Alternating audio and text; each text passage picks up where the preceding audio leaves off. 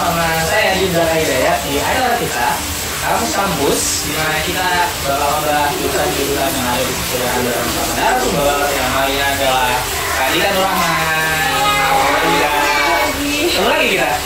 Udah hujan gerimis gerimis gitu sekarang di lokasi sini jadi ya suasana lebih syahdu lah Aduh, sore-sore gitu ya. jadi jadi kita masuk ke part 2 nih kak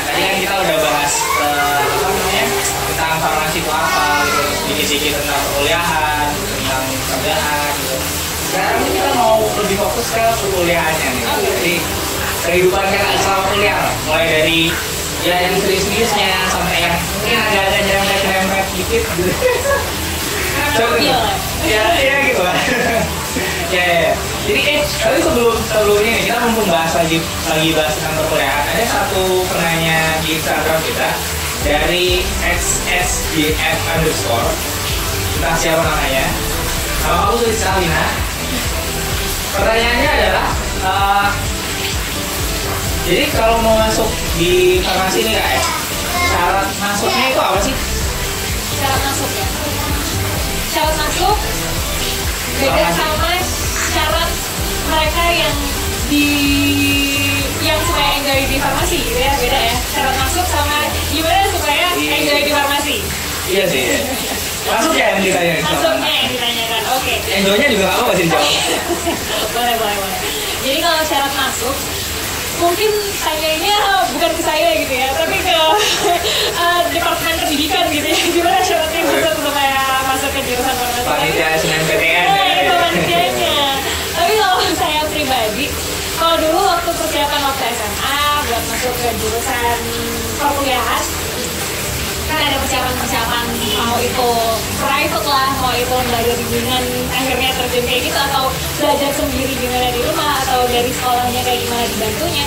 Kalau saya waktu itu yang dipesenin adalah dipesenin sama guru-guru saya, tutor-tutor saya. Itu tuh eh, apa yang kamu sukain ya udah dalemin. Dalemin yang kamu sukain. Tapi jangan kamu tinggalin yang lain-lain. Jangan ditinggalin juga yang nggak disukain barangkali kayak gitu. Jadi tetap harus balance. Mana yang disukain dipelajarin. Mana yang nggak disukain pun tetap harus ya seenggaknya ada masuk-masuk berapa persen berapa persen masuk gitu kan ya. Jadi yang perlu dipersiapkan seperti itu. Kalau saya pribadi pengalamannya universitas menyaring mahasiswa itu kan nggak lihat kamu sukanya di bagian A kamu sukanya di bagian B kan ya? Mereka pasti akan melihat ya udah bilang aja. Selama grade kamu masuk di fakultas A ya udah kamu lolos. Selama masuk di grade-nya fakultas B kamu lolos. Yang dilihat seperti itu. Jadi kita nggak bisa membeda-bedakan. Yang penting aku suka ini aku maunya masuk jurusan ini. Ya udah belajarnya ini aja. Nggak bisa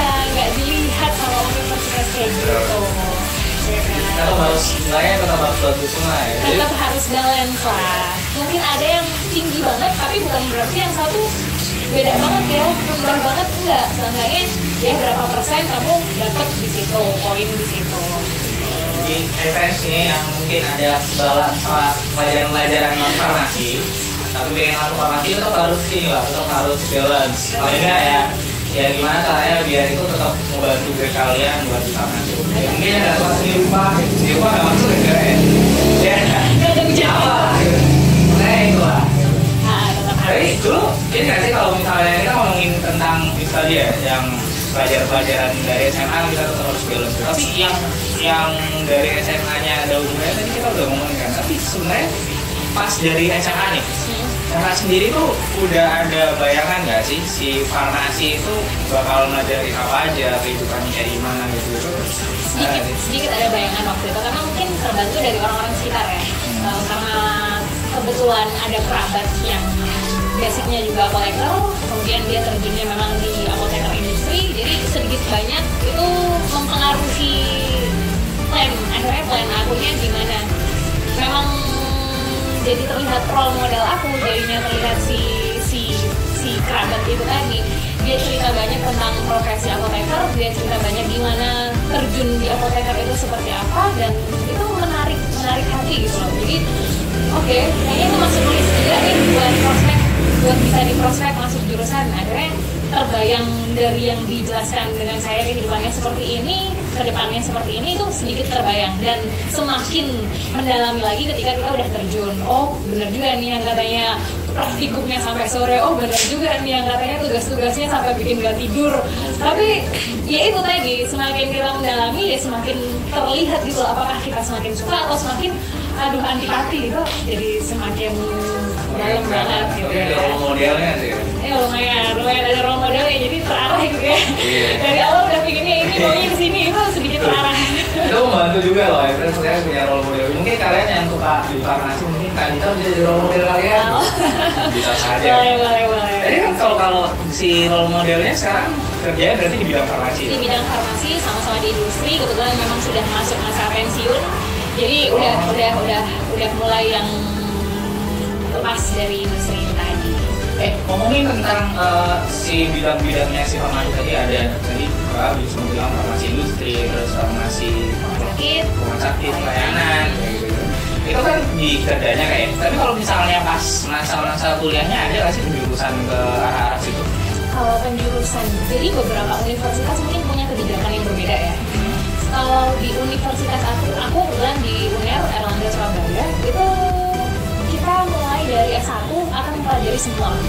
Jadi mulai dari pelayanan mulai dari industrinya juga kimia industri kemudian bahan alam bahan alamnya juga kita pelajarin di S1 4 tahun itu farmasi nah penjurusan baru dimulai ketika kita masuk profesi profesi apoteker jadi itu udah terpisah. Waktu zaman aku nih waktu zaman aku itu udah terpisah. Jadi kita bisa ambil profesi bisa juga nggak ambil nah ketika masuk profesi baru mulai dipenjurus dijuruskan Eh, yang mau pelayanan silahkan ambil yang mau ke industri silahkan ambil tapi seper- selain itu kayak pemerintahan ataupun yang lainnya pilihan-pilihan lainnya kita tetap dapat Nah, Tapi bedanya apa sih? Kalau misalnya tadi kakak bilang eh, ada yang bisa ngambil profesi, ada yang Hmm. boleh nggak ngambil. boleh ngambil Nah, itu bedanya apa sih? Nah, ini di kuliahnya gimana? bedanya apa kalau gini ibaratnya kalau mungkin yang lebih familiar di jurusan kedokteran mungkin ya yang bisa aku kasih gambaran kali ya.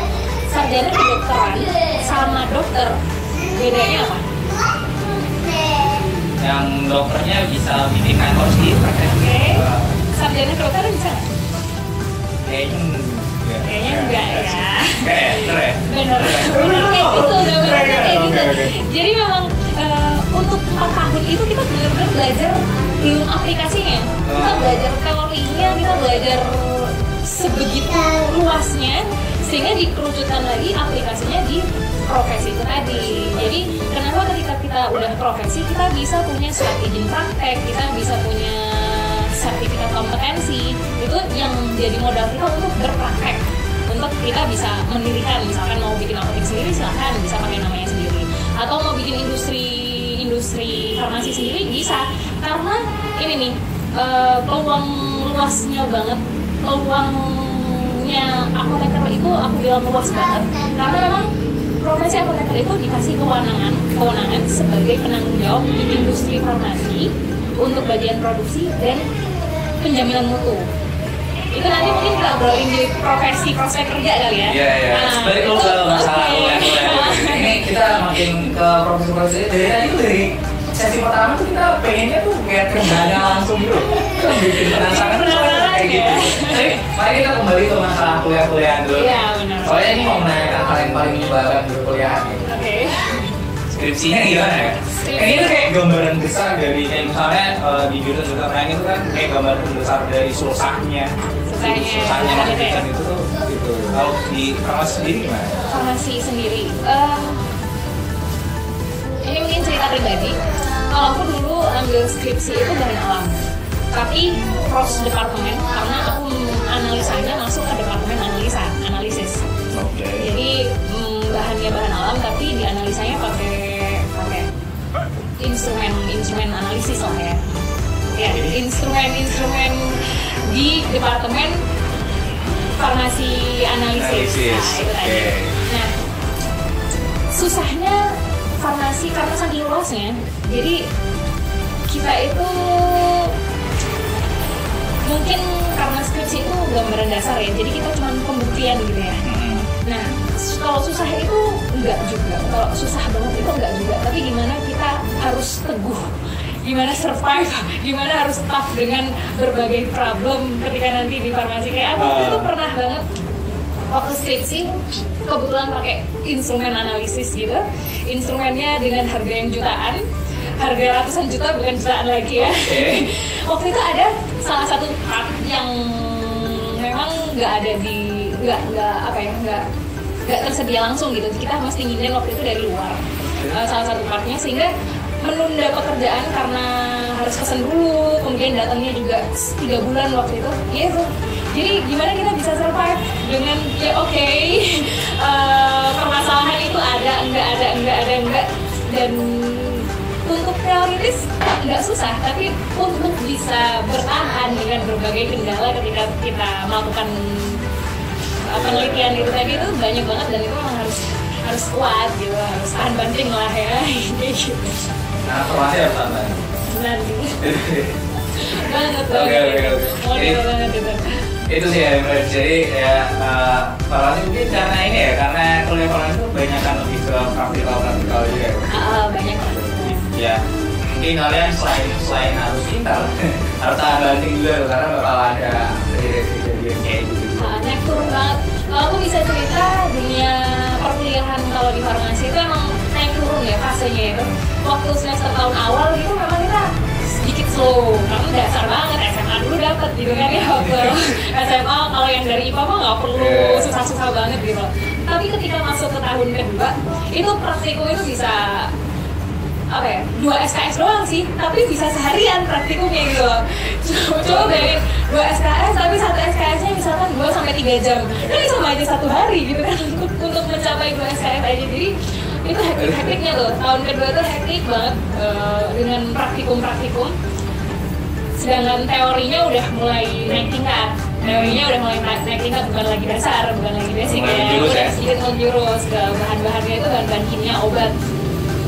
Terus eh, di tahun ketiga tahun ketiga itu kita udah mulai slow lagi. Soalnya yang kita pelajarin adalah eh, semacam artnya farmasi. Hmm. artnya farmasi itu dalam arti yang kita pelajarin itu udah mulai kita praktekin jadi produk nih jadi kita pelajarin di tahun ketiga itu kayak formulasi-formulasi. Mau formulasi liquid atau sirup-sirupan terus formulasi solida itu padat-padatan menjadi tablet dan lain-lain. Kemudian preskripsi kalau nggak salah itu preskripsi berapa ya ada bertahap itu gimana kita ngeracik obat ngeracik obat gitu yang dari resep dokter kita baca gimana terus di racik. Baru di assessmentkan ke pasien praktikumnya ada kayak Yes, gitu. yes. jadi yang penting sih tough aja ya. Karena memang karena memang semua itu sebenarnya sudah ada prosedurnya. Tinggal kita yang mesti teliti sabar kayak bikin obat preskripsi itu aja udah ada. Masukkan bahan A masukkan bahan B timbang sekian. Seperti ini itu tuh udah ada panduannya. Tinggal kitanya aja yang teliti kemudian gimana kita bikin itu jadi bisa untuk dikonsumsi sama pasien gitu formulasi formulasi lainnya juga sama kita cari bahan aktifnya cari ininya gitu Udah, udah, udah, udah. udah makin pusing. Ini kita kayak makin kebanyakan makin pusing ya. Ini kayak waktunya juga udah habis nih kayaknya. Jadi ya itu tadi tentang perkuliahan di farmasi, my friends. Jadi ya seperti itulah harus tahu harus tetap eh, ya ngikutin apa yang apa yang di Fasenya seperti fase-fasenya apa. seperti apa dan ya nanti seperti itulah seru sih sebenarnya jadi ya jadi ini part 2 sudah selesai dan kita bakal lanjut lagi di part 3 kita bakal yang dari tadi disebut dulu nih masalah kerja-kerjaan proses prospekan kita bakal bahas di part 3 jadi sampai jumpa lagi di part 3 bye